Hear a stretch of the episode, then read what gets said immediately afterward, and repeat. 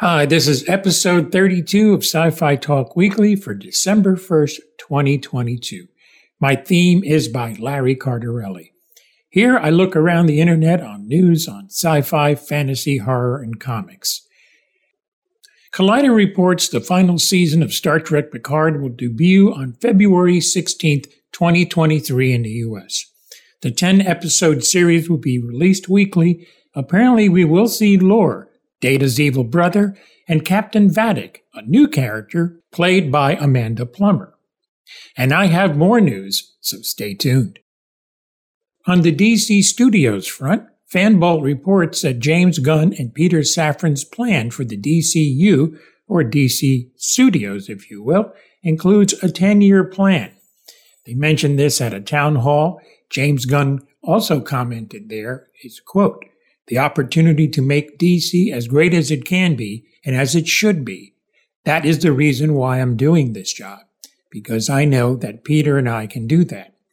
We spent a couple days with a group of some of the best thinkers in the industry, the best writers in the industry, starting to map out that an 8 to 10 year plan of what's going to look like in theater, TV, in animation, across the board for these characters. End quote.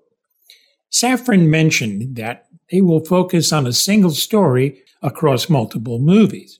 Additionally, all will be connected TV, animation, and films. The thing that I've always loved about DC is that the characters have been reinterpreted, reimagined many times with alternate histories. You know, movies like Joker, for example, kind of told in his point of view, which I really, really liked. To follow the Marvel formula I think dilutes the history of these characters that I love so well. Variety reports that Steven Spielberg will be honored at the 73rd International Berlin Film Festival. He will receive the honorary Golden Bear for lifetime achievement. What I love about Steven Spielberg is that he started making his movies as a young man and has never lost that passion and enthusiasm for film. What a well deserved honor. Speaking of Spielberg films, Tor.com re- reports that Harrison Ford was de aged for the opening of Indiana 5. Director James Mangold wanted to start the film in the past. He mentions, quote, I wanted the chance to dive into a full on George Lucas and Steven Spielberg old picture and give the audience an adrenaline blast. End quote. The movie starts in 1944, where Indy is again fighting those Nazis in a castle. ILM's Wizards handled the de-aging. Indiana Jones 5 comes out June 30th, 2023. And next June, I will be going to see Raiders of the Lost Ark with a full orchestra in Charlotte, North Carolina. God, that's going to be awesome. Variety reports that the making of The Rings of Power, with a deep dive into J.R.R. Tolkien's written universe, and the painstaking work of the artisans to make the world come to life. Quote, our team sifted through thousands of hours of behind the scenes footage to develop segments that highlight the passion and care that went into creating the key moments of the show. End quote. That was said by Craig Muller, Senior Creative Executive for X Ray. They are five to six minute segments which you can see after logging into Prime Video and tap X-ray View All. It'll also be displayed as an extra section of the series main page. Deadline reports that recent comments by Quentin Tarantino about the MCU, where he stated, quote, part of the marvelization of Hollywood is, well, you have all these actors that become famous playing these characters. But they're not movie stars, right?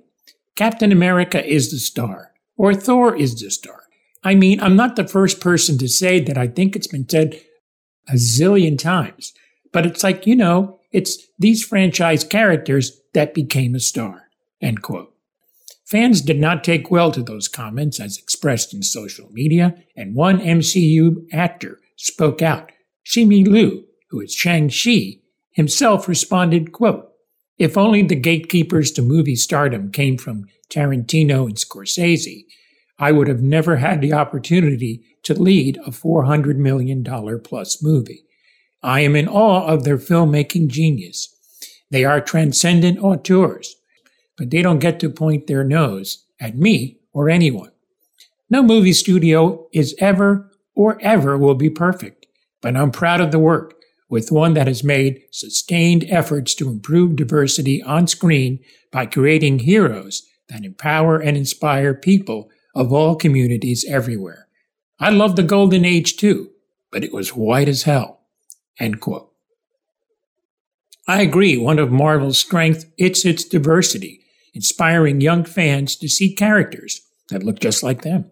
Tor.com reports the passing of Greg Bear at age 71. Author of 50 books and winner of five Nebula Awards. He was also a co-founder of San Diego Comic Con. He started his career as a teen. Some of his work include the Nebula Award winning novella Hard Fought, the novelette Blood Music, the story, Tangents, and the novels Moving Mars and Darwin's Radio. Blood Music and Tangents also won Hugo Awards. He died November 19th. He had surgery a week before and never awoke. A huge loss for sure. So the next time you go to San Diego Comic Con, just remember Greg Bear was there at the beginning. Deadline reviews Strange World, which did not do well at the box office opening weekend. Reviewer Damian Wise states, quote, It comes with a timely eco message, one so convoluted that the specifics of it are hard to register when there's so much action going on. But as with most things in this gelatinous universe, it is just better to let things slide, and it may be the case with the similarly protein production and its inability to solidify might explain Disney's difficulty in promoting it. Ouch. Wow. that was, uh, end quote, that was quite a review.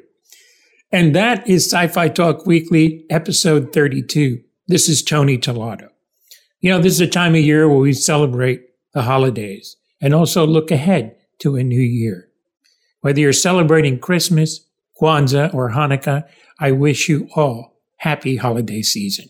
God bless you all.